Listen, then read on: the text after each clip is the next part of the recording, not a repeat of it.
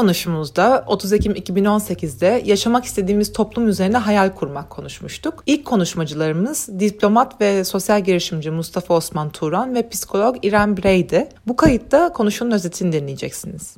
İstersen şöyle bir soruyla başlayalım. Bizi tanıtırken Ceren kimse de hayalperest damgasını yapıştırmış. Sen hayalperest misin gerçekten? Türkçe'de hayalperest kelimesinin anlamını düşündüğümde tam olarak beni tarif etmediğini düşünüyorum. Yani hayalperest böyle başka bir dünyada yaşayan, evet başka bir dünyada yaşadığımı kabul ediyorum. Ama hani gerçeklikle bağı olmadığı düşünülen bir şey sanki hayalperest.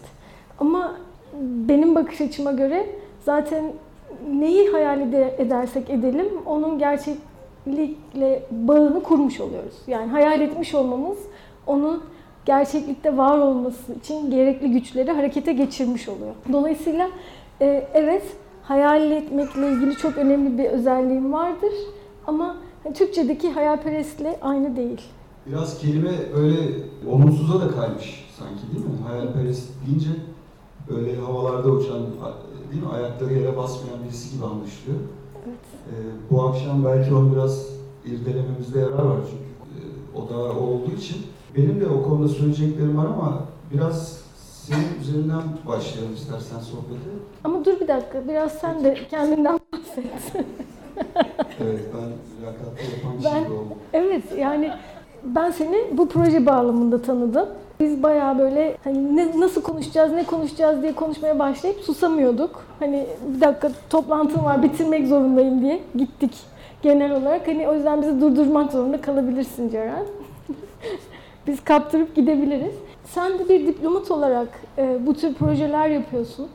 Yani daha bilmiyorlar tabii bilmeyenler ama hani seni buraya getiren neler oldu? Sen nasıl bir diplomat olmaya ve oradan hayalperest damgası yiyebilecek konuma geldin? Biraz istersen ondan bahset bize. Peki, sanıyorum insan, yani hepimiz zaten çocukken hayal kuruyoruz. Yani hayal kurmak bizim doğamızda var.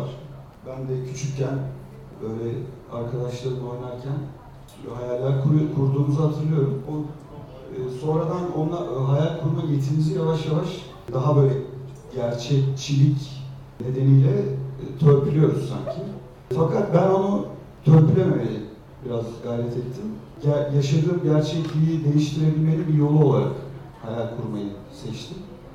Ya bugün geldiğim noktada normalde hepimizin bir işi var. O işi yaparken belli kalıplarımız var. Benim ki benim işimin kalıbı daha da böyle sert bir kalıp. Yani normalde burada olmamam lazım mesela. evet. Sonra videoyu da izlemem lazım. Acaba yayınlanabilir Ya da diplomatın yanına sosyal girişimci yazdırmamam lazım. Fakat bunu yapıyorum çünkü eğer o bizi bizim isteyerek veya istemeyerek girdiğimiz kalıplarda kalırsak ya o biraz böyle hayatın bize verdiği fırsatlara yeterli fırsat tanımıyormuşuz gibi geliyor. O yüzden hayal kurarak ve o hayalleri de senin bir tabirindi bu. Gerçekmiş gibi kurarak veya hissederek aslında mevcut içinde bulunduğum kendi adıma söylüyorum. Gerçekliği de değiştirmeye gayret etmiş oluyorum. Yani eğer değişmese bile bir şey, sırf hayal kurduğum için mesela geleceğe güzel bir rüya görmek gibi, o bile insanı rahatlatıyor. Yani o hayali bir anlık bile olsa kafan, kafasında canlandırması insanın. O yüzden ben de hayal kuruyorum. Biraz böyle işte birazdan anlatırım sorarsan. Bir ortak yönümüz daha çıktı Mustafa. Çünkü kuralları esnetmek dedin, biraz bozmak dedin, biraz zorlamak dedin. Ben de bir terapist olarak genellikle kuralları bozduğum için biraz da meslektaşlarımdan uzak durmuştum. Çünkü yargılanmak, dışlanmak ve hani yolumdan alıkonmak istemediğim için herhangi bir şekilde. Ama sanki belki bu da ortak bir yön. Yani kuralları esnetmek konusunda cesaretli olmak. Evet, cesaret şart bence de. Yani çünkü öbür türlü ya da risk almak diyelim. Ee, öbür türlü normal insan kendisini hayal kurduğu şeyi yapmamak için bin bir tane bahane uydurabiliyor. Fakat yani hayal kurmanın şöyle bir riski de var veya hayallerin hayalleri ciddiye almanın yani onun peşinden fazla gidersen bu sefer e, gerçeklikten de demin konuştuğumuz gibi kopuyoruz. O yüzden benim için denge çok önemli. Ondan da belki bahsederiz sonra. Evet, bu dengeyle ilgili benim anlatacaklarım var aslında. İstersen gireyim hemen. Hemen gir. Okey, giriyorum hemen. Denge benim için de önemli bir sorun haline geldi bir süre boyunca.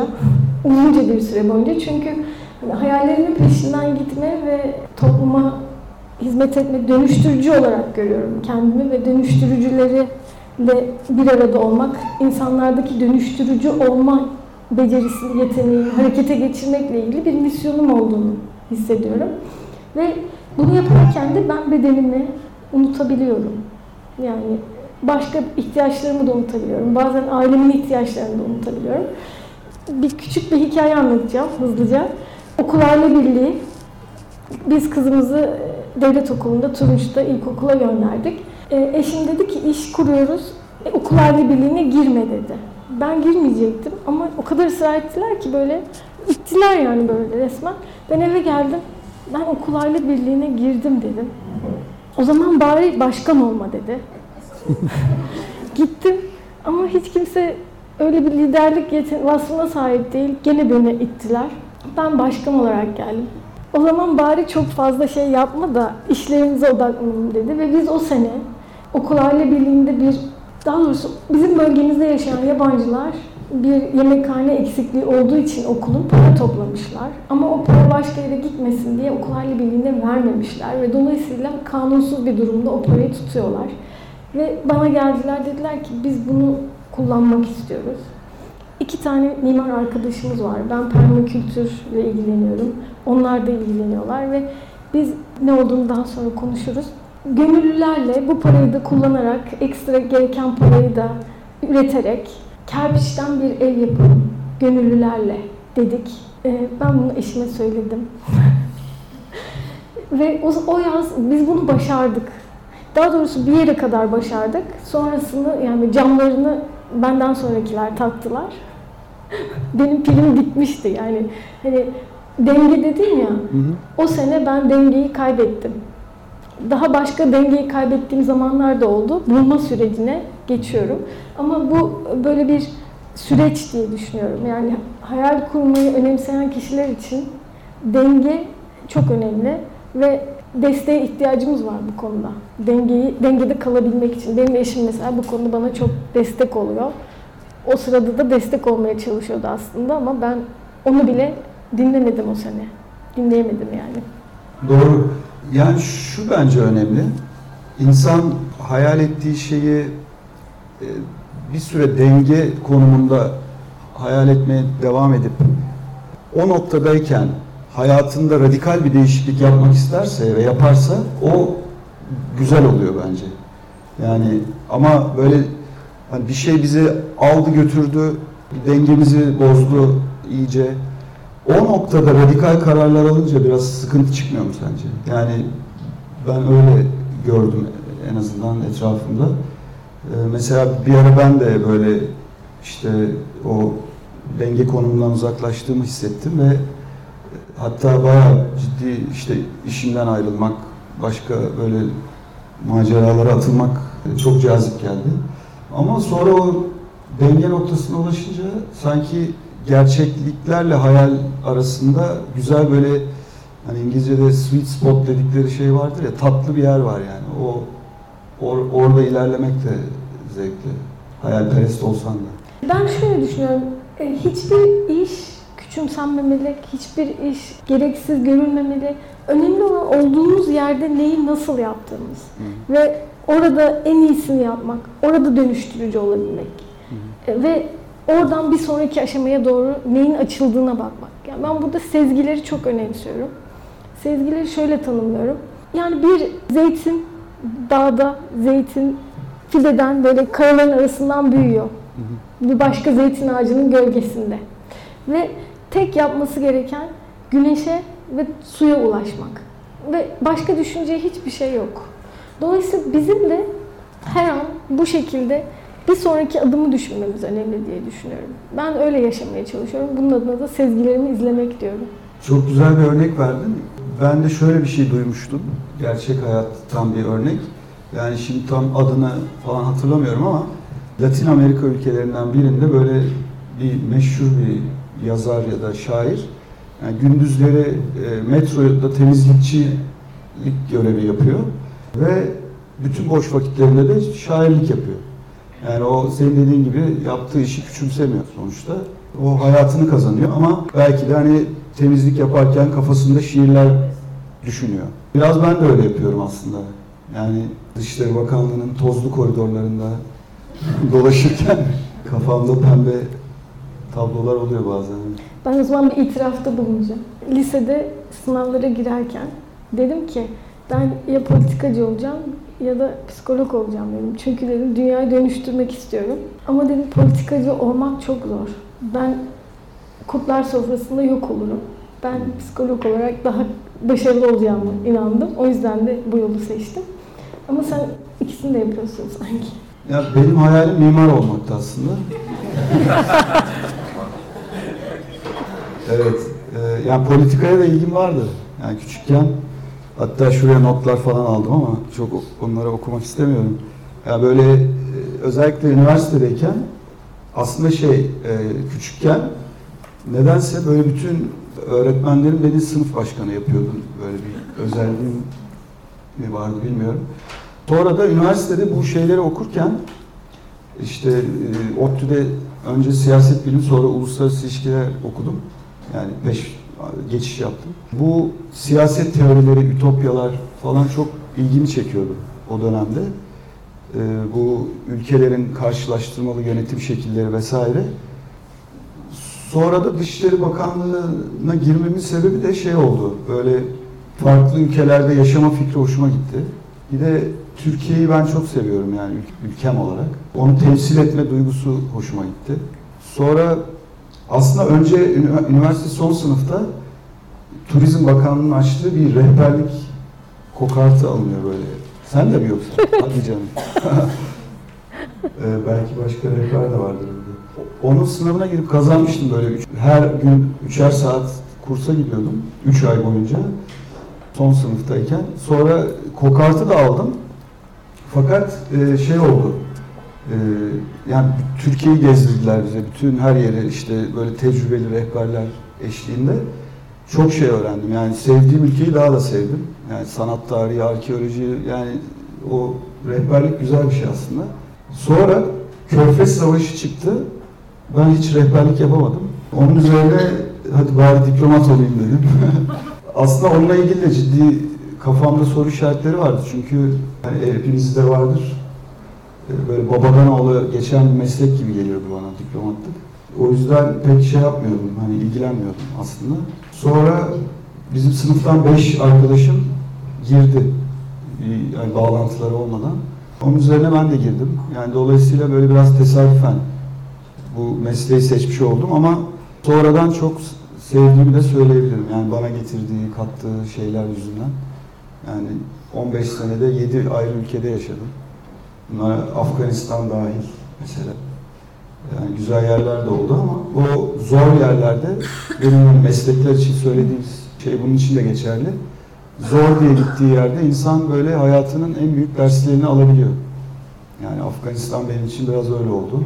Yani o insanların ellerinde hiçbir şey yokken hayata nasıl tutunduklarını görmek, burada her şey varken zombi gibi dolaşan insanlarla karşılaştırdığımda biraz hayat hakkında çok şey öğretiyor insana.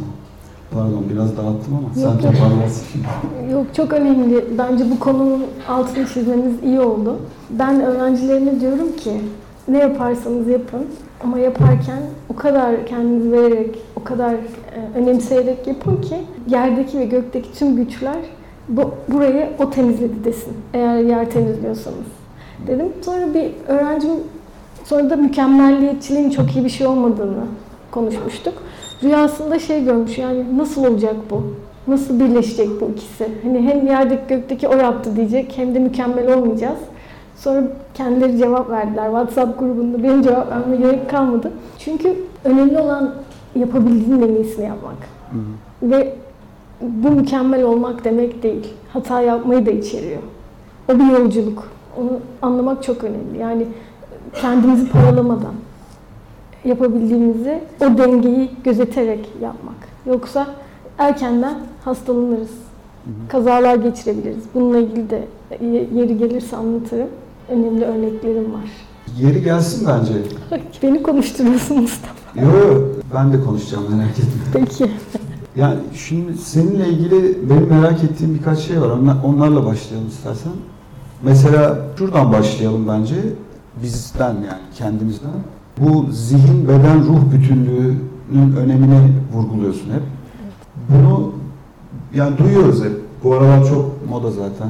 Sen nasıl, yani nasıl görüyorsun bu zihin, beden, ruh bütünlüğü ve bunu belki hayal kurmakla da bağlaştırabilir. Şimdi biyo, psikososyal ve ruhsal varlıklarız.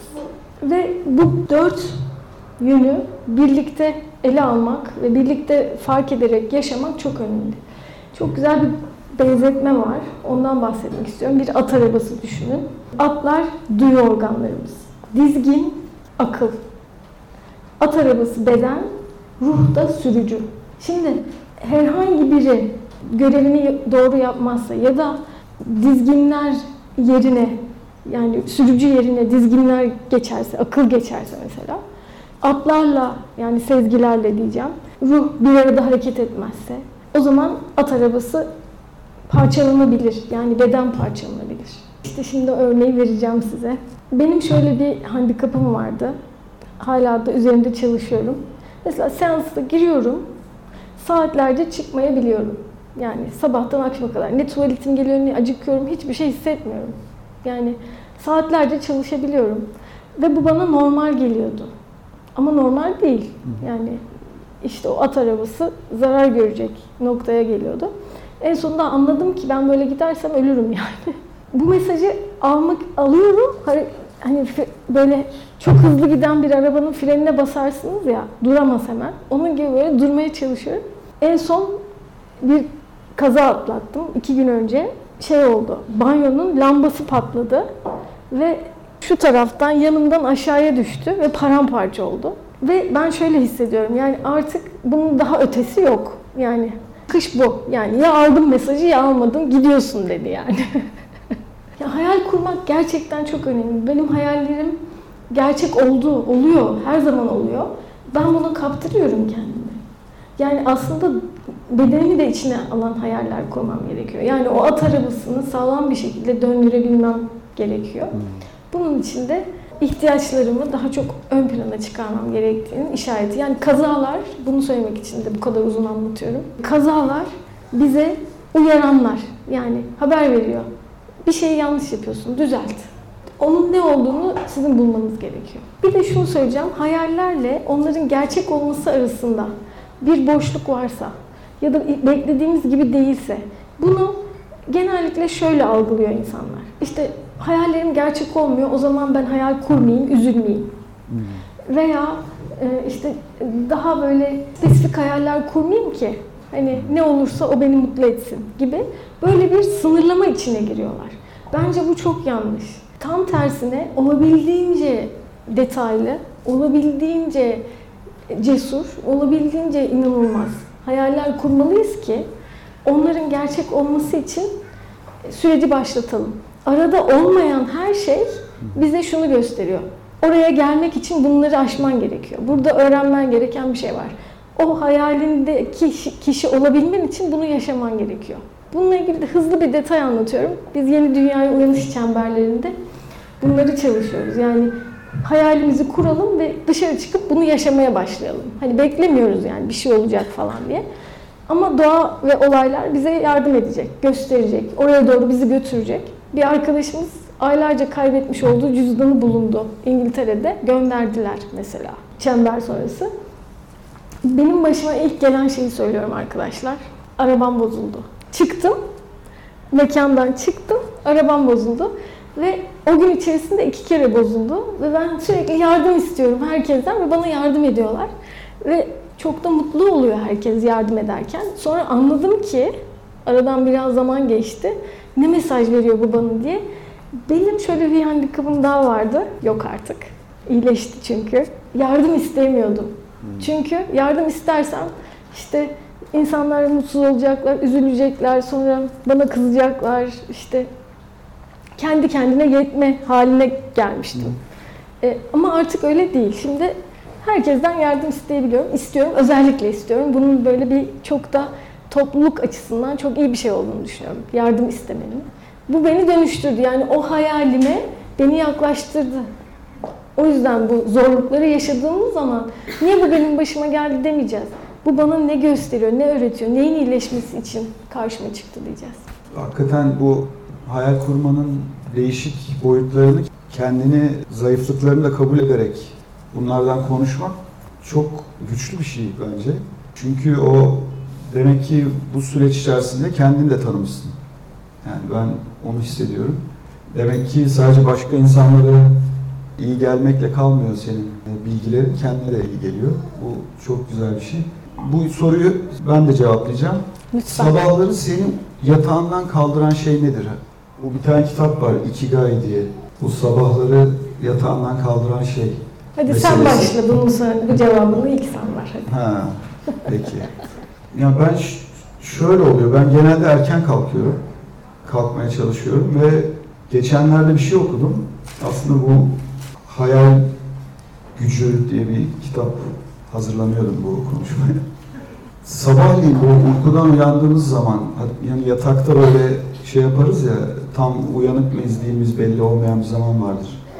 Ee, en yaratıcı olabildiğimiz zaman oymuş aslında.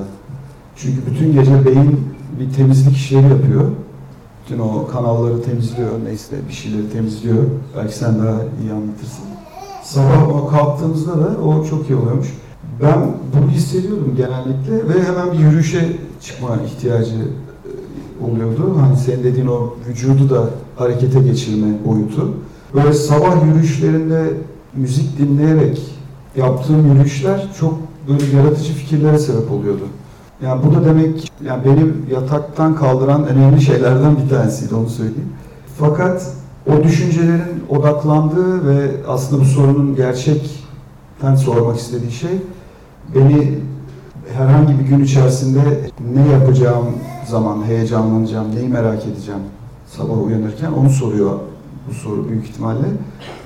O da şu, o sabah ortaya çıkan yaratıcı fikirleri hayata geçirip onları insanlarla paylaşma duygusu. Yani bu sabah her zaman sabah olmak zorunda değil. Yani hani hepimizde olur ya böyle bir aha anı. O bir şeyi fark ettiğimizde hayata dair bir şey fark ettiğimizde onu paylaşmayı çok seviyorum ben. Yani böyle mesela sabahleyin bir şey fark ettiğim zaman yürüyüşlerde e, onu hemen böyle bir yakın bir arkadaşıma anlatma ihtiyacı duyuyorum veya bir yere yazıyorum falan. Bu durum yani beni bayağı düşündürdü. Niye bu bu kadar heyecanlandırıyor beni diye. O da e, belki de işte hayata bir anlam kazandırmak. Sonuçta hadi ona gireyim ben şimdi. Biraz insanları bir araya getirmeyi çok seviyorum. Ve bunun için de sadece hani hoş sohbet böyle işte parti yapardık. Şimdi de yapıyoruz. Yemek yerdik. Şimdi yiyoruz. Yani bunlar çok güzel ortamlar. Fakat böyle bir araya geldiğimizde eğer kendimizi açmazsak yani kalbimizi açmazsak karşımızdakine veya açık bir açık fikirlilikle bir araya gelmezsek o bir araya geldiğimiz anlardan yeterince haz alamıyorum ben. Yani hoşuma gidiyor yine o tür durumlar ama hep böyle uzun zamandır acaba ne yapılırsa anlamlı sohbetler ortaya çıkar. Bunu üzerinde çok kafa yorduktan sonra şöyle bir sonuca vardım. Birlikte hayal kurmak insanları birbirine çok bağlıyor gerçekten. Yani ben eğer bir insanın söylediklerimi anladığını, hayal gibi duran şeyleri anladığını hissedersem onu bırakmıyorum mesela. Ve onunla her şeyi yapmak istiyorum. Çünkü öyle bir frekans yakalanmış oluyor ki orada her şeyin iletişimini yapmak mümkün hale geliyor. Bir de bunu böyle çok kişiyle yaptığı zaman insan yani belli bir niyetle bir araya gelmiş insanlarla yaptığı zaman iki tane fikir bir artı bir iki etmiyor. O böyle katlanarak çoğalıyor. O benim çok hoşuma gidiyor. Buna da İngilizce'de çok güzel bir kelime bulmuşlar. Biz de belki Türkçe'de buluruz bir gün. Serendipity diyorlar. Yani tatlı sürpriz gibi bir şey. İki tane böyle birbiriyle frekansını tutturmuş kişi böyle herhangi bir gündemi olmadan bir araya geldikleri zaman oradan çok güzel şeyler çıkabiliyor. Bazen gündem de olabilir. Ama bunu çok böyle kalıplara oturtmak o yaratıcılığı biraz törpülüyor. Benim bu anlamda somut yaptığım şey bu son iki yıldır yazları böyle düşündüm iki yıl önce. Hayatıma girmiş insanlar işte bu frekans meselesini. Arkadaş olabilir, arkadaşın arkadaşı olabilir. Bunlar böyle uzun yıllar birlikte yaşanmış arkadaşlıklar olmayabilir. Yani böyle çok anlık şeyler de olabilir ama olur ya bazen insan hani uçağa biner. Uçakta yanında oturan kişiyle 40 yıllık arkadaşıyla konuşmadığı şeyleri konuşur. Ee, benim var öyle mesela bir tane uçak sohbeti sonucunda çok güzel iyi arkadaş olduğum birisi. Bu tür insanları böyle kafamdan geçirip onları da onlara bir davette bulundum. iki yıl önce Urla'ya davet ettim. Bir otel buldum. işte böyle bir program yaptım. İzmir'in dağlarında Karagöl diye bir yer var. Tantalos Gölü de deniyor. Hiç giden oldu mu Tantalos Gölü'ne? Olmadı. O zaman ta, arkada var evet. Bizim gruptan. Şimdi bu göl, göle yukarıdan baktığınızda fotoğrafını görürsünüz internette. Kalp şeklinde bir arkadaşım buldu. Neyse orayı bulduk. Şirince'de tiyatro medresesi var. İşte orayı bulduk. Böyle ilham veren yerler bunlar. İşte Urla, Karagöl, Şirince vesaire. Buralarda bir yolculuğa çıkıyoruz böyle. İşte 20 kişi sohbetler oluyor. Ve o sohbetlerden hayaller paylaşılıyor. İşte senin yaptığın gibi zayıflıklarımız bazen gündeme geliyor falan. Bu sene de işte Ceren'le de orada tanıştık. Bu sene 3 gün yapmıştık ilk sene. İki, bu sene 5 güne çıkardık. 2 gün İstanbul, 3 günde Ayvalık'a gittik. Orada bir program yaptık. İşte orada da şeytan sofrasında Esra e, bize yoga yaptırdı. yani Küçük Köy diye bir yer var. Harika bir yer. Gitmeyenlere tavsiye edilir. Orada Simay Dinç ve Eray Dinç diye bir abla kardeş. Onların Kıraathane diye çok güzel bir yerleri var böyle bir buna benzer bir mekan. Orada bizim İnno Campus projesinden mezun olan mülteci ve Türk mezunlarımızı oraya çağırdık. Bu benim getirdiğim 20 kişiyle birlikte orada böyle bir onlara mentörlük yaptılar, workshoplar yaptık. O kadar güzel fikirler çıktı ki. Yani bir tane örnek vereyim sadece. Hacking the Future diye bir workshop yapıyorduk. Bu mülteci arkadaşlar şöyle bir şey söylediler. Yani herkes soruyor onlara size mülteci denmesi ağrınıza gitmiyor mu? İşte size nedense beğenirsiniz falan. Bir tanesi dedi ki ya bize neden, neden diye pek bizim umurumuzda değil. Biz ne yaptığımıza bakıyoruz bir ülkede. Yani biz ne yapabiliyoruz ona bakıyoruz. Ve sonuçta şöyle bir fikirle çıktı oradaki bir grup. Böyle gruplar halindeydik. Acaba bu dünyadaki yerlerinden edilmiş insanlar, mülteciler vesaire bunların sayısı şu anda 80 milyon civarında. Ve bu iklim değişikliği vesaire yüzünden önümüzdeki 10-15 yıl içinde 200 milyona oradan da daha da yani bu iklim değişikliğini bazı ülkeler ciddiye almazlarsa daha da vahim olacak. Dünya daha da ısınacak ve bu yerlerinden edilmiş insanlar mesela ülkeleri su altında kalmış, kuraklığa uğramış vesaire buralardan göçen insanların sayısı böyle 1 milyarlara falan çıkma riski var. Bu grup şöyle bir fikirle ortaya çıktı. Çünkü bu insanlar ayrıldıkları ülkelere geri dönemiyorlar. Gittikleri ülkenin de vatandaşı olamıyorlar. Yani böyle arada kalmış durumdalar. Yani bunlara şey yapabilir miyiz? Acaba yeni bir vatandaşlık kavramı geliştirebilir miyiz? New Global Citizenship statüsü. Böyle küresel bir vatandaşlık statüsü. Yani bu sadece üstelik mülteciler için olmayacak. Mesela ben kendimi dünya vatandaşı hissediyorum. Ben de ona başvurabileceğim. Normal vatandaşlığım üzerine. Yani bu o kadar güzel bir örnek ki yani sonradan şöyle bir ilginç bir şey de oldu. Meğersem bu, bu fikirler başka yerlerde de tartışılıyormuş. Şimdi ben mesela yarın akşam Londra'ya gidiyorum. Orada bu Birleşmiş Milletler Kalkınma Programı bu konuyla ilgilenen ve bunun böyle teknolojisini de mesela blockchain çok yararlı bu tür şeyler için. Teknolojiyi de kullanarak insanlar arasındaki bağları işte güçlendiren, bu tür networkler kurabilen, takım çözümler konuşulacak. Tesadüfen bana da bunu anlattım ben onlara. Dediler ki gel bize bunu bir anlat. yani o yüzden bu toplantıya çağırdım. Yani şunu demek istiyorum işte bu e, tatlı sürpriz bu yani. Yani nereden nereye? Yani daha anlatsam neler var da çok uzatıyorum. Şey Hiç uzatmıyorsun. Hatta İnokampüs dedin. Bence onu da anlat. Evet, İnnokampüs benim hayatımı değiştirdi. Gerçekten yani bundan 5 yıl önce Brüksel'de çalışıyordum. O sıralarda bir hayal kırıklığı içerisindeydim. Çünkü bu 3 yıl Avrupa Birliği ile ilgili çalıştıktan sonra bu Avrupa Birliği'nden pek bir fayda gelmeyeceğini fark ettim. Ve bu bende büyük bir hayal kırıklığı oldu. Çünkü bakanlığa ilk girdiğimde beni Avrupa Birliği Master yapmaya göndermişlerdi. Ve ben o güzel bir master programı bu Brüj'de böyle rüya şehri gibi bir yer orası. Ve böyle Avrupa'nın değişik yerlerinden gelen insanlar. Orada ben böyle Avrupa Birliği taraftarı oldum o master sayesinde. Ve böyle 20 yıl, 20-25 yıl falan o kafayla yaşadım. Hakikaten yani bu insanın bütün şeylerini etkileyebiliyor. Yani görüşlerini. Fakat sonradan bu yani Avrupa Birliği özellikle beni çok çok rahatsız ediyor Avrupa Birliği. Yani tabii genelleme yapmak da doğru değil ama Avrupa bağlamında bu çok ciddi bir kibir var. Kibir. Yani bu siyasete de yansıyor, insan ilişkilerine de yansıyor. Yani şöyle küçük bir anekdot anlatayım. Master programına daha yeni gitmişim. İlk ilk gün bizi işte böyle bir resepsiyon gibi bir yere çağırdılar. İşte herkes birbiriyle tanışacak. İnsanların üzerine isimleri yazıldı falan. Sonra ben böyle bir e, Hollandalı bir kızla konuşuyorum. Bana dedi, aa dedi burada bir Mustafa Dağ var dedi. Ondan sonra ben de başka Türk olmadığını zannediyorum. Sonra bir çocuk getirdi böyle uzun boylu işte İngiliz tipli. Meğersem gerçekten İngilizmiş ve e, böyle hani oradaki ortamla dalga geçmek için üzerine Mustafa yazmış. Anlatabiliyor muyum? Ben sonra çok çocuk çok mahcup oldu falan. Böyle bir aa falan bir de Mustafa'yı da Mustapha diye yazmış. Sonra çok iyi arkadaş olduk onunla. Yani böyle karşılaştığım şeylerin haddi hesabı yok e, bu tür şeylerle ilgili. O yüzden yani Avrupa'dan biraz ümidimi kestim açıkçası. Daha böyle Afrika'da, Asya'da, Latin Amerika'da daha ilginç şeyler oluyor. E, umarım bir gün tekrar eski aydınlanma dönemlerine dönerler ve biz de istifade ederiz onlardan.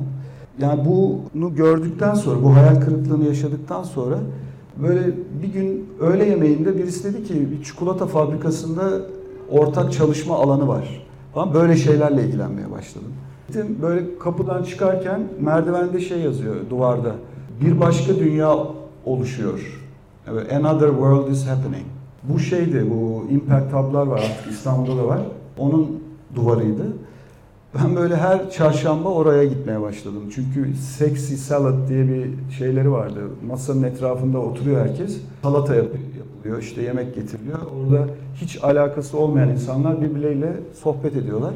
Yani bu Avrupa Birliği'nden umudumu kesmem böyle bir yol açtı bende ve sonra oradan öğrendiğim coworking, dijital üretim, bu Fab Lab'lar var. İşte Barcelona'ya gittim iki defa. Biri coworking konferansı için, biri Fab Lab konferansı için. Hep izinlerimde gidiyorum bu arada. Sonra bunları birleştirip biz orada Brüksel'de tanıştığım 5 arkadaşımla beraber, onlar da orada şirketlerde çalışıyorlardı. Böyle mobil 3 tane konteynerdan oluşan ve birleştirildiğinde tek bir alan olan Inno Campus projesini yarattık. Ve o proje Türkiye'de 3 yıldır 7 şehri dolaştı. Üniversitelere gidiyor. 2 ay eğitim veriliyor 40 tane gence. Bunların bazıları son gittiğimiz yerlerde Gaziantep ve Urfa'da mülteciler de vardı. Sadece girişimcilik eğitim değil aynı zamanda böyle ben şu yüzden bu işe merak saldım. Yani çağımızın değişiminin öncülerinin girişimciler olduğunu fark ettim. Yaratıcı işler yapan girişimciler ve Türkiye'de de bunu desteklemek için biz aslında bu projeyi yaptık ve gerçekten de bu programa katılan arkadaşların biri hatta bak şimdi hatırlıyorum bu konuşuyla da çok alakalı. Şöyle bir şey söylemişti. Yani biz dışarıda yani normal okulda, üniversitede böyle bir hayallerimizden bahsettiğinde dalga geçiliyoruz.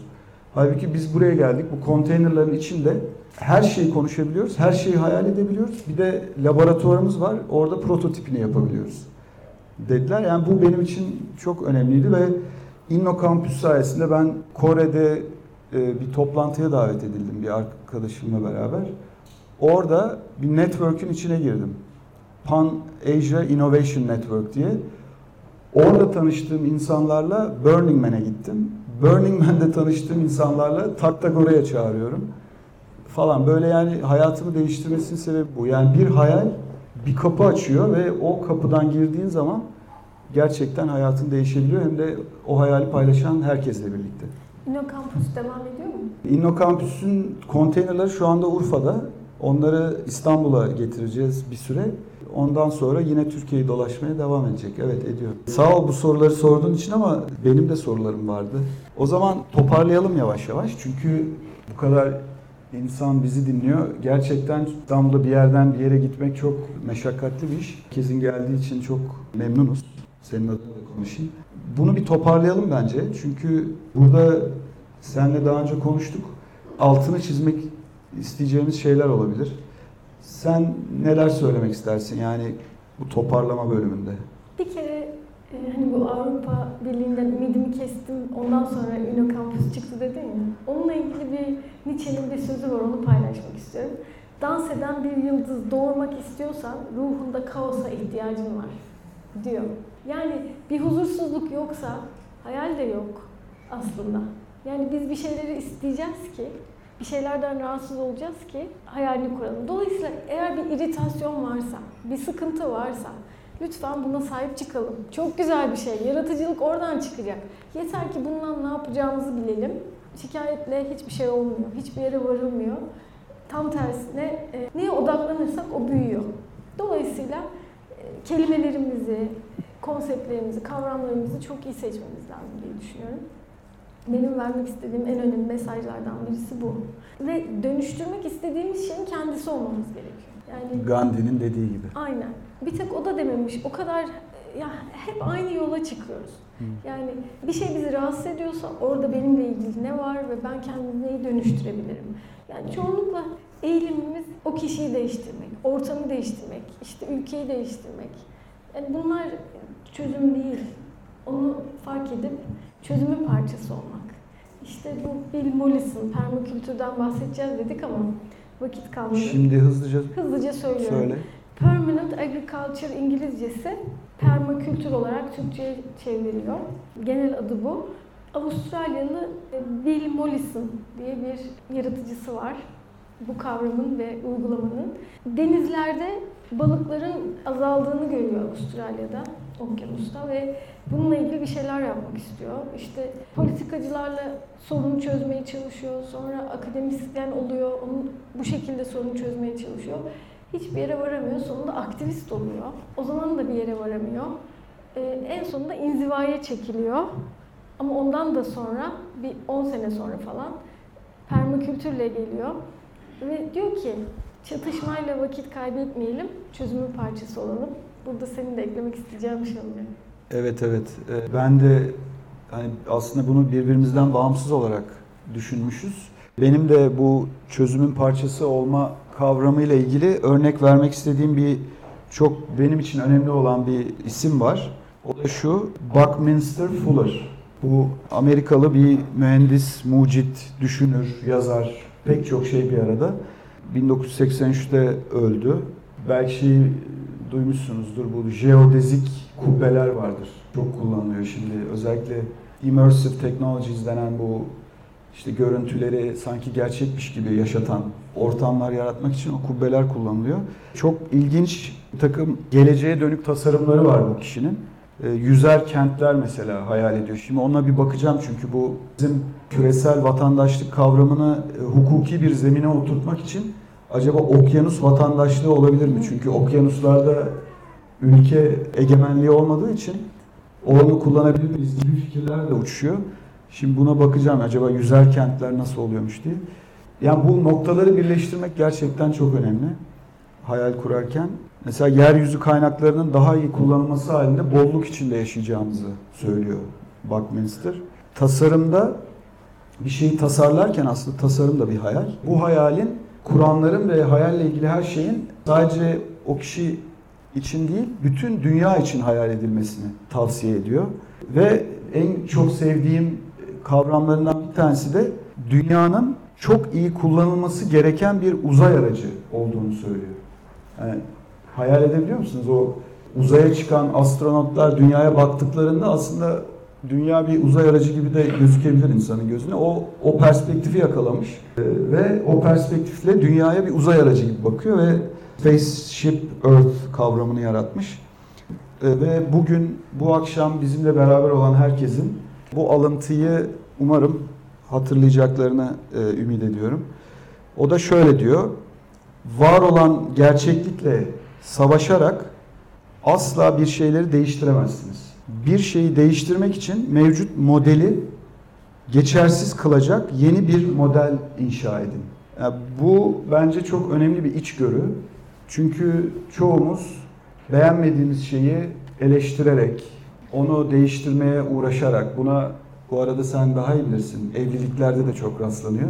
Onunla vakit kaybediyoruz ve enerjimizi harcıyoruz. Halbuki hani senin dediğin gibi yani olmasını istediğimiz şeyi biz olursak veya yaparsak ve onu öyle bir hayal edersek, o kadar güçlü bir hayal kurabilirsek ve o hayal bir gerçekliğe dönüşme ihtimaline kavuşursa aslında o sevmediğimiz, beğenmediğimiz şey de ondan etkilenmeye başlıyor veya geçerliliğini kaybediyor. Yani bu bence çok önemli bir içgörü. Ben bunu bir de şeyle bağlamak istiyorum. Bir filmle böyle bir bağlantı daha kuralım hatırlanması kolay olur. Augusto Pinochet'i, Pinochet biliyorsunuz Şili'de bir referandumla iktidardan düştü. Aslında iktidarı gayet sağlamdı. Bir sürü zorbalık yapıyordu vesaire. Fakat bu referandumda 27 gün sürdü bu referandum ve her gün 15 dakika hayır kampanyası yapma hakkı verdiler muhalefete. Bu hayır kampanyasını yürüten bir reklamcı var. Bu filmi e, No diye bir film bu. No filmi. İzleyen var mı No filmi? Evet.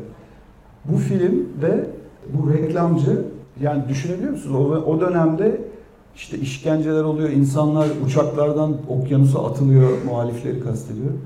İşte böyle bir sürü kayıplar falan. Muhalefet diyor ki yani bu yani biz bunları konuşmamız lazım yani olur olur mu hani falan. Hatta birisi çıkıp gidiyor tartışılırken ne yap yani bir strateji belirlemeye çalışıyorlar. Reklamcı da diyor ki hayır diyor biz her bir vatandaşın hayallerini canlandıracak ve daha çok mutluluğa vurgu yapan. Yani biz nasıl bir Şili görmek istiyorsak onu anlatalım. Bakalım ne olacak. Yani böyle bir de bunu deneyelim diyor. Ve o kampanyayla hayır oyları daha fazla çıkıyor bir şekilde. Yani bu filmde bence bu Buckminster Fuller'ın söylediği şeye güzel bir örnek. Ben burada kapatmak istiyorum kendi söylediklerim. Senin eklemek istediğin bir şey var mı? Eklemek istediğim bir şey var. Teşekkür ederim soruyu sorduğun için. Hopi yaşlıları, Amerikan yerlileri, yaşlılarının şöyle bir öngörüsü var. Diyorlar ki tutunduğunuz dalları bırakın, kendinizi akıntıyla gidişe bırakın ve sudan kafanızı çıkarıp etrafınıza bakın. Kimler var? Suyunuzu nereden alıyorsunuz? Yemeğinizi nereden alıyorsunuz? Ve etrafınızdaki insanlara bakın ve onlarla birlik olun, topluluk olun. Yalnız kurtun vakti geçti. Beklenen kişiler sizlersiniz diyorlar. Ben bu öngörüyü çok önemsiyorum. Bana çok güç veren bir öngörü ve topluluğun humusu güven demiş. Tamera diye bir topluluk var Portekiz'de. Onun vizyoneri Sabina. Güven nasıl gerçekleşir? Güvenilir olarak ve insanları güvenilir onlara güvenerek güvenin devamını sağlayabiliyoruz. Dün bir danışanım çok güzel bir şey anlattı. Ben dedi sabah yürürken herkese merhaba, günaydın diyorum. Camide her seferinde arkamdan gelene yol veriyorum.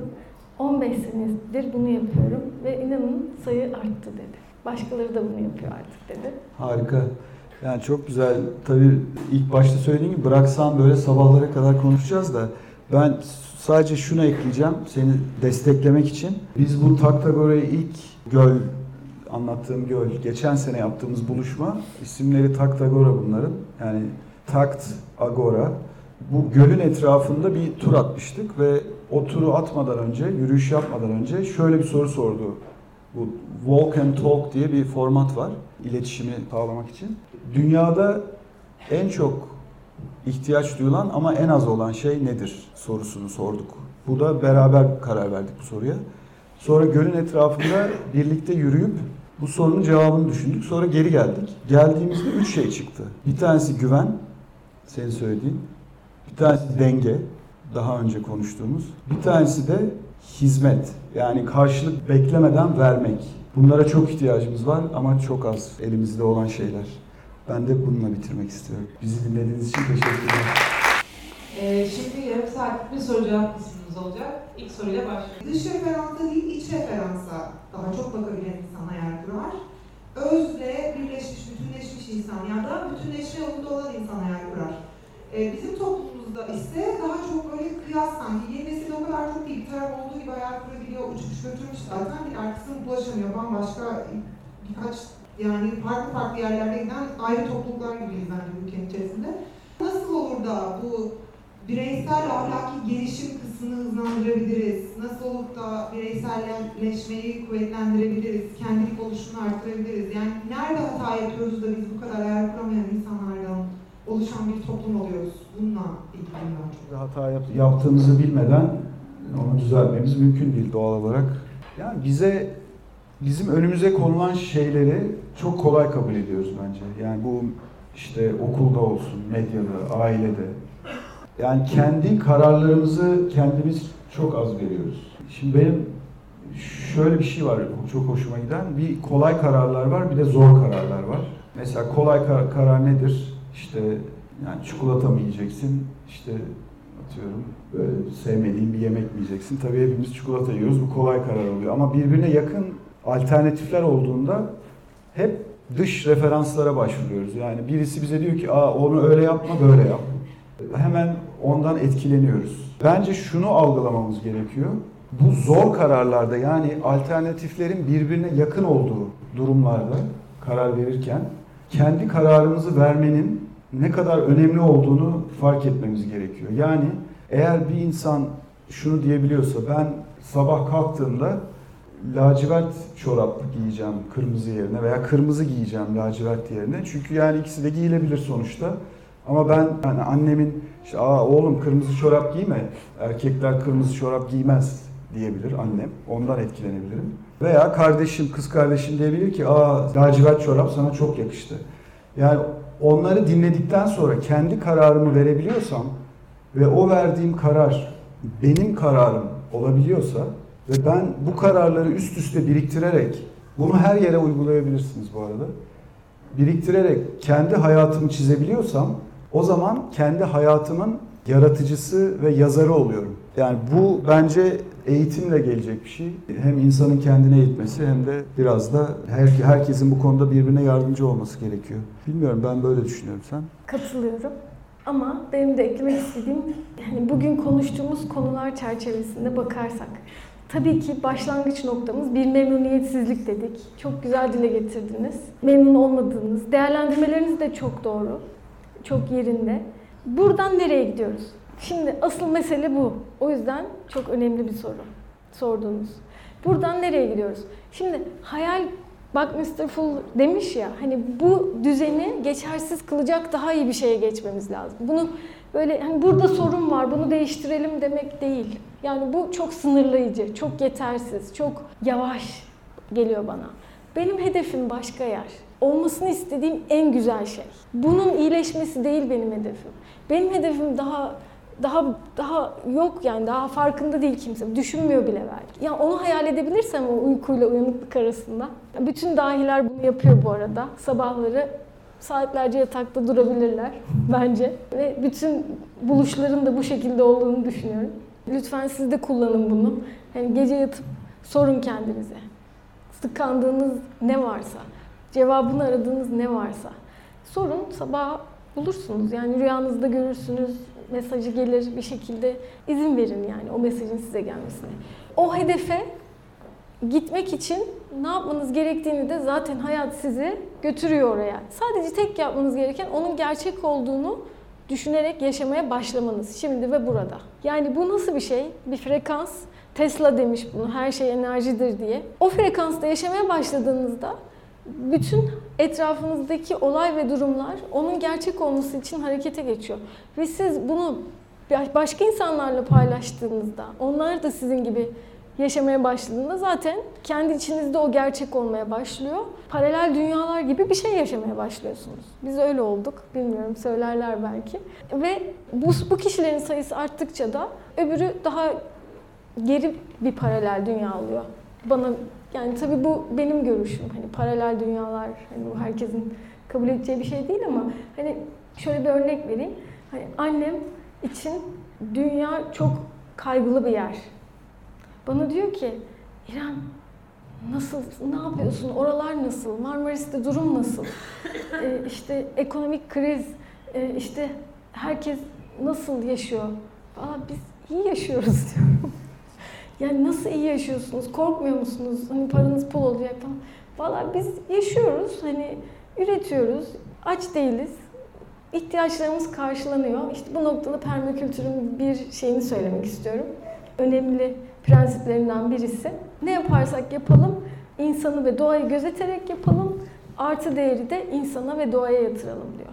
Neyse bu, bu konu uzar gider, permakültüre fazla şey yapmayalım. Şey soracağım, bu biraz sizin söylediklerinize adıma götüren söylediklerinize belki bir adım geri gitmek istiyorum. Benim 3 senedir çok üzerinde düşündüğüm bir şey bu. Sonradan fark ettim ki biraz Gabriel Lacan'ın söyledikleri de buna doğru gidiyormuş. Yeni anladım bunu.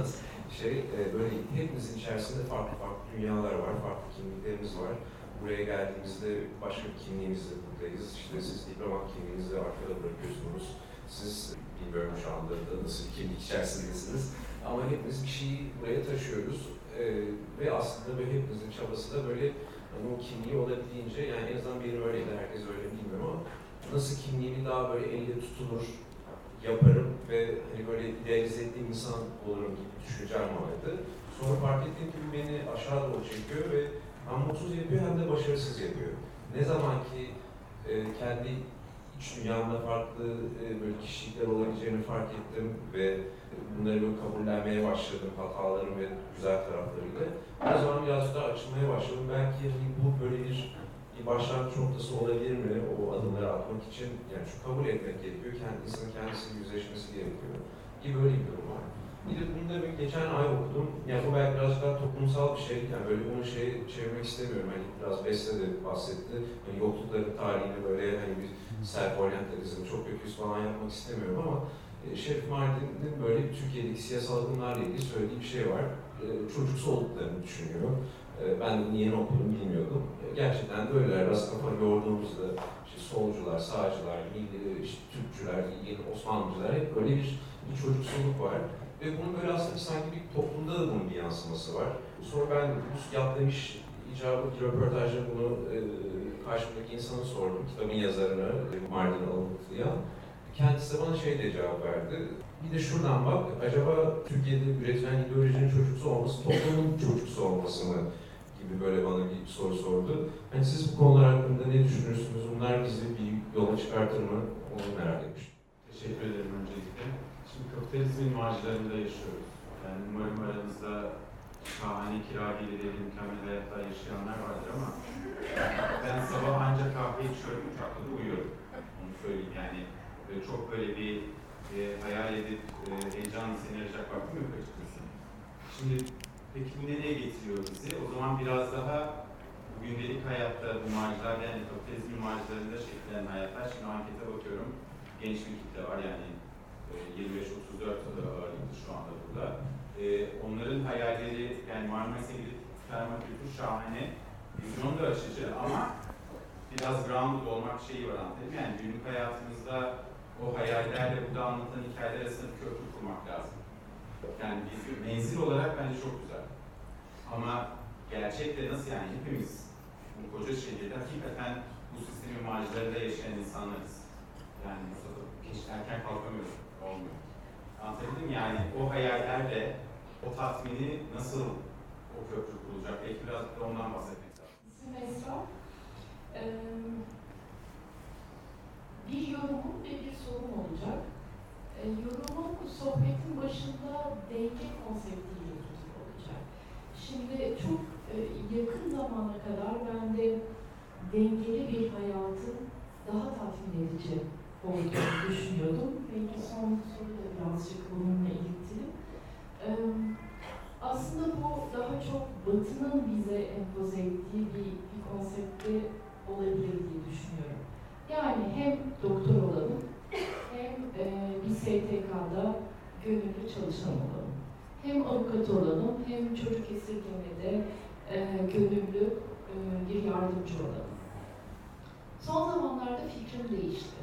Bu denge mefhumunu e, bireyin kişisel potansiyelini keşfetmesi için çok büyük bir tuzak olduğunu düşünmeye başladım. Yani biz bu denge konseptinin arkasında aslında potansiyelimizi yüzde yüz keşfedemiyoruz. Bu dünya ne zaman daha iyi bir dünya olacak? Her bir birey potansiyelini yüzde yüz keşfettiği zaman otomatik olarak daha iyi bir dünya olacak. Yani bu denge konusu birazcık aslında son zamanlarda aklımı çelen bir şey oldu. Ee, tabii ki şunu söylemiyorum. Hadi Marmaris'e yerleşelim ve orada e, kültür yapalım veya başka bir şey yapalım. Hepimizin ailevi sorunları var.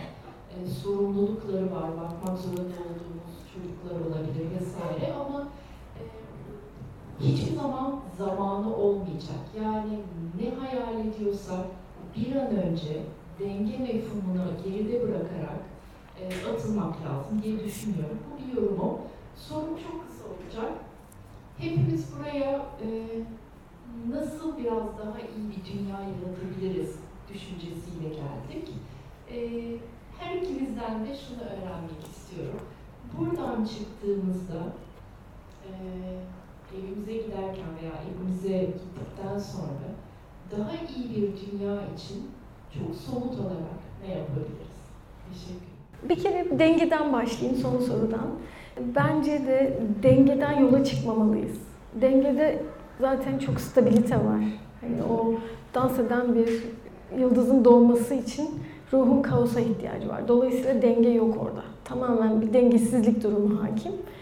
Ama denge sanki ulaşmak istediğimiz, daha doğrusu yolumuzu aydınlatan bir yıldız gibi. Yani belki hiç ulaşamıyoruz o dengeye. Çünkü o sabit bir şey değil. Sürekli iki tarafa gidiyor geliyor. Yani bir fazla oluyor, bir az oluyor. Ama salınıyor, pandül gibi. Durursa zaten hayat yok. O yüzden gidip gelmesi lazım. Hem fikrim sizinle. Denge ulaşılması gereken bir yer değil. Sadece onun bizim yolumuzu aydınlatmasına, onu bir ideal olarak önümüzde tutmaya ihtiyacımız var. Sabit bir şey olduğunu düşünmüyorum hayatın bu şekilde. Hatta sen söylemeseydin ben söyleyecektim. Yani dengeden benim anladığım bir aynen bu sarkaç misali. Yani biz insan doğası zaten aslında doğanın doğası hep zıtlıklarla dolu. Sürekli salınıyoruz yani bir uçtan bir diğerine gidip geliyoruz. Böyle gidip orada kalamıyoruz zaten geri geliyoruz. Yani bu yaratıcılıkta da var. Mesela böyle sadece coşkulu olan bir insan çok yaratıcı olamıyor. Biraz böyle melankoli falan da gerekiyor. O duyguların bütün yelpazesini yaşamak da gerekiyor bence. Dolayısıyla ben de aynı şekilde dengeden anladığım sarkacın gidişi gelişi ve bir tarafa savrulmaması. Onu kastediyorum ben denge dediğim zaman. Ben şeyle devam edeyim. Sondan geriye doğru gidelim isterseniz. Daha iyi bir dünya için ne yapabiliriz? Buradan çıktığımızda. Ben böyle çok pratik birkaç şey söylemek istiyorum. Yani son zamanlarda aklımı kurcalayan, daha doğrusu hoşuma giden. Bir tanesi aslında hepinizin bildiği bu hayal kurmak için ve daha iyi bir dünyanın hayalini kurmak için aslında bizim tanıdık ortamlarımızdan çıkmamız gerekiyor biraz. Yani tamamen çıkın o da bir tercih ama bence en azından biraz çıkmamız ve bulunduğumuz ortamlara yeni insanları katmamız ya da bizim yeni insanların olduğu yerlere gitmemiz gerekiyor. Yani seyahat etmemiz gerekiyor bence. Seyahat etmenin şöyle güzel bir tarafı da oluyor. Farklı insanlar nasıl yaşıyorlar? Daha iyi bir dünya için ne düşünüyorlar? Sorular sorarak o insanların biriktirdikleri deneyimleri anlamaya çalışırsak o zaman bence daha iyi bir dünyanın da nasıl olabileceğine dair hayallerimizi zenginleştirmiş oluyoruz. Ben yani somut, çok net, daha fazla seyahat etmemiz gerektiğini düşünüyorum. Yani seyahat etmek için de çok böyle lüks seyahatlerden bahsetmiyorum. Basit, kısa süreli, kısa gidişler, gelişler de olabilir. Önemli olan aslında bu biraz beyinle ilgilenenler bilir. Can'ın söylediği o hani günlük hayatın keşmekeşi, biraz onun sorusuna da cevap vermiş olayım. Günlük hayatın keşmekeşi içerisinde ve sıkıntılarımız, işte endişelerimiz içerisinde aslında hayal kuramamamız çok doğal. Kendimize zaman yani o hayalin ortaya çıkabileceği mekan ve zamanı yaratmıyoruz yeterince. Eğer seyahat edersek mecburen yaratmış oluyoruz. Çünkü bir belli bir süreyi belli bir yerde geçirmek ve hatta çok alışık olmadığımız şeyler yapmamız gerekiyor. Öyle durumlarda da daha fazla hayal kurup kendi yaşadığımız hayatı farklı bir gözle görebiliyoruz. Bence bol bol seyahat edelim, yeni insanlarla tanışalım diyorum ben. Bu konuda sen ne dersin? Ben de çözümün parçası olmak dedik ya. Bill Mollison'dan bahsediyordum. Onu kısaca açacağım. Permakültür ne diye. İnsan ve doğanın ve diğer canlıların bir arada yaşamasının dizaynı, tasarımı. Bunun tarımla ilgisi var ama tarım değil sadece. Her şeyi içine alıyor. Yani bu şehirde de var. Yani şu anda da biz permakültür uyguluyoruz. Dolayısıyla hani Marmaris'e yerleşmeye gerek yok uygulamak için.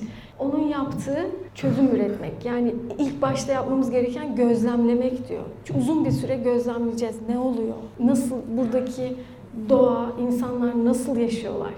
Ben mesela şurada olmam Mustafa'nın dediği gibi bir yolculuk benim için. Ben alışveriş merkezlerine pek gitmiyorum. Joint ID ismini duyunca o ne ya oldum. Bir de böyle her yerde İngilizce kelime var ya çok rahatsız oluyorum aslında. Araştırdım falan böyle. Aa ilginç güzel şeyler yapıyorlarmış dedim. Ve e, AVM hatta bana beni tanıyanlar orada mı? Niye gidiyorsun oraya falan diyor. E, tabii merak ediyorsanız niye gittiğimi gelin falan diyorum. Çünkü çıkmam lazım, karışmam lazım, tanımam lazım, öğrenmem lazım. Hani ben oraya ait değilim. Öyle bir şey yok. Her yere aitiz. Her yer bizim. Her yer her yerle bağımız var. Onun için hiçbir şey dışlamadan, her şeyi kabul ederek dönüştürmek diyorum ya. Bugün buradan çıktınız. Trafik var. Diyeceksiniz ki kendimi nasıl dönüştürebilirim? İçimdeki kaygıyı, korkuyu, sıkkınlığı nasıl dönüştürebilirim? Çünkü öğrenilmiş çaresizlik diye bir kavram var. Farelerle yapılan deneylerde yemeği koyuyorlar. Giderken arada bir elektrik şoku veriyorlar. Bir süre sonra hayvan aç olsa da gitmiyor oraya. Biz şu anda öyleyiz. Çoğumuz öyleyiz. Yani bugün burada yapmaya çalıştığımız şey sizi elektrik şoku alsanız da gidin demek. Çünkü o şok, siz enerjinizi yükselttiğiniz zaman o şok sizi etkilemiyor zaten ve gelmiyor da. Yani sistemi sürdüren, olumsuz sistemi sürdüren şey korku. Yani sürekli korku var. Korku ve kaygı besleniyor böyle hava gibi her yerden üstümüze üstümüze geliyor. E, ben diyorum ki oradaki arkadaşımız için, buradaki arkadaşımız için yani bizdeki yetersizlikler hayatın doğasında var. Yani hiçbirimiz mükemmel olmak durumunda değiliz. Böyle bir şey yok. Yani mükemmel olmamızı isteyen toplum da aynı şeyi yapıyor. Yetersizlik duygusunu bizde yani o şok almak gibi bir şey. Yetersizsin, yetersizsin, yetersizsin demek. Görünür olmayalım ama bir yandan da görünür olmalısın, görünür olmalısın. Sürekli bir çatışma, biri kendi içimizde bir çatışma yaratıyoruz. Yani dışarıdaki çatışma, içerideki çatışmayla aynı zaten. Hiçbir farkı yok. O yüzden hep içimize dönüp içimizdeki o çatışmayı çözmeye çalışmamız gerekiyor. Ne bileyim işte trafikte kötü araba kullanıyorlar. Siz gayet güzel araba kullanarak katkıda bulunuyorsunuz ve enerjinizi yüksek tutarak. Bir bakıyorsunuz sizin etrafınızda kötü araba kullanan kimse kalmamış. Başınıza gelmiyor. Yol tıkanıktı mesela gelirken. Arkadaşım dedi ki hayal et, açık olduğunu hayal et, açıldı yol. İnanamıyorum yani. Bu kadar hızlı olabiliyor gerçek olması. E, diyeceksiniz ki şans. Ama öyle olmuyor. Gerçekten. İşte ne bileyim kızınız, oğlunuz ders çalışmak zorunda. İşte orta sonda ya da lise sonda. E, sürekli bir baskı altındasınız. O da baskı altında sistemden. Yani performans, performans, performans. Yani hem psikolog olan hem de Milli Eğitim Müdürü olan bir kişi şeyde Marmaris'te birinci sınıftan itibaren çocukların okulda daha fazla kalmaları ve ders almaları için bir sistem oluşturmuş. Ben dedim ki ya ne yapıyorsunuz? Niye yapıyorsunuz bunu? E bu çocukların da şansı olsun. Ben onlara iyilik yapıyorum diyor. Ama diyorum yani bu çocuklar aileleriyle de vakit geçirecekler, dinlenecekler, eğlenecekler, sokakta oynayacaklar. Daha kaç yaşındalar? Birinci sınıftan başlatıyorsunuz diyor. Zannediyor musunuz benim kızım doktor oldu, işte hayatın keyfine varsaydı, eğlenseydi doktor olabilir miydi diyor. Ve bunu söyleyen bir psikolog. Yani çok üzülüyorum. Çünkü si- sistemi yutmuş, sahiplenmiş ve savunuyor. Halbuki dengeyi bir yıldız olarak koyacağız karşımıza ve ona doğru gideceğiz. Yani çocuklarımıza dengeli bir yaşamı öğretmemiz lazım. Sınav varsa da dengeli yaşayacak. Yoksa zaten sağlığı gidiyor. Benim gibi patlatırlar ampulleri. Yani olmaz. Yani bunu çok fazla işte sistemi yutmamayı, her şeyi içimize almamayı, dışarıda tutmayı neredeysek orada yapacağız. Bedenimize sahip çıkacağız. Yediğimize, içtiğimize dikkat edeceğiz. Kurduğumuz ilişkilerde güven ilişkisi kuracağız. Topluluğumuzu bulacağız. Yani bizim gibi düşünen insanlarla bir araya geleceğiz ve paylaşacağız. Bildiklerimizi paylaşacağız. Görevimiz o da bizi o fare olmaktan çıkaracak. Öğrenilmiş çaresizlik yerine işte bu hayalini kurduğumuz birlikteliği yaşıyor olacağız. Bu çocuksu toplum, çocuksu siyaset konusuna değindiniz. İlginç geldi bana yani bir tespit olarak. Yani şöyle bir çok klişe bir laf var hani her toplum kendi hak ettiği şekilde yönetilir diye. Tabii sonuçta bizi yönetenler de bizim içimizden çıkıyor. Çocuksuysak ben bunu biraz da iyi yönden de almak istiyorum. Yani mizah duygumuz açısından. Yani Türkiye'deki yani e, mizah dergileri kalitesinde ben bilmiyorum dünyada var mıdır hani o düzeyde siyasi mizah yapan. Zeitung zaten almış başını gidiyor. Evet, el- elimizdeki malzeme bu. Çocuksu e, kelimesini kötü yönden de alabiliriz, iyi yönden de alabiliriz. Ben iyi yönden almayı tercih edeyim bu akşam, müsaade ederseniz. İrem'in dediklerine de gerçekten katılıyorum. Çünkü özellikle bu insanın kendi kabilesini bulması çok önemli. E, bu kabileyle aynı yerde yaşıyor olmanız şart değil. Aynı fiziki ortamda, aynı okuldan geliyor olmanız, aynı mahallede büyümüş olmanız veya Joint ID'ye üyesi olmanız gerekmiyor. Ee, insanın kabilesi dünyanın her yerinde olabilir. Sense8 diye bir dizi var, belki seyretmişsinizdir. Biraz oradaki gibi. İnsan değişik şekillerde başka insanlara bağlanabiliyor. Biz de bunun yöntemini bulabiliriz. Ceren bitirdik galiba. Joint Ayda'ya da Ceren'e de çok teşekkür ederim.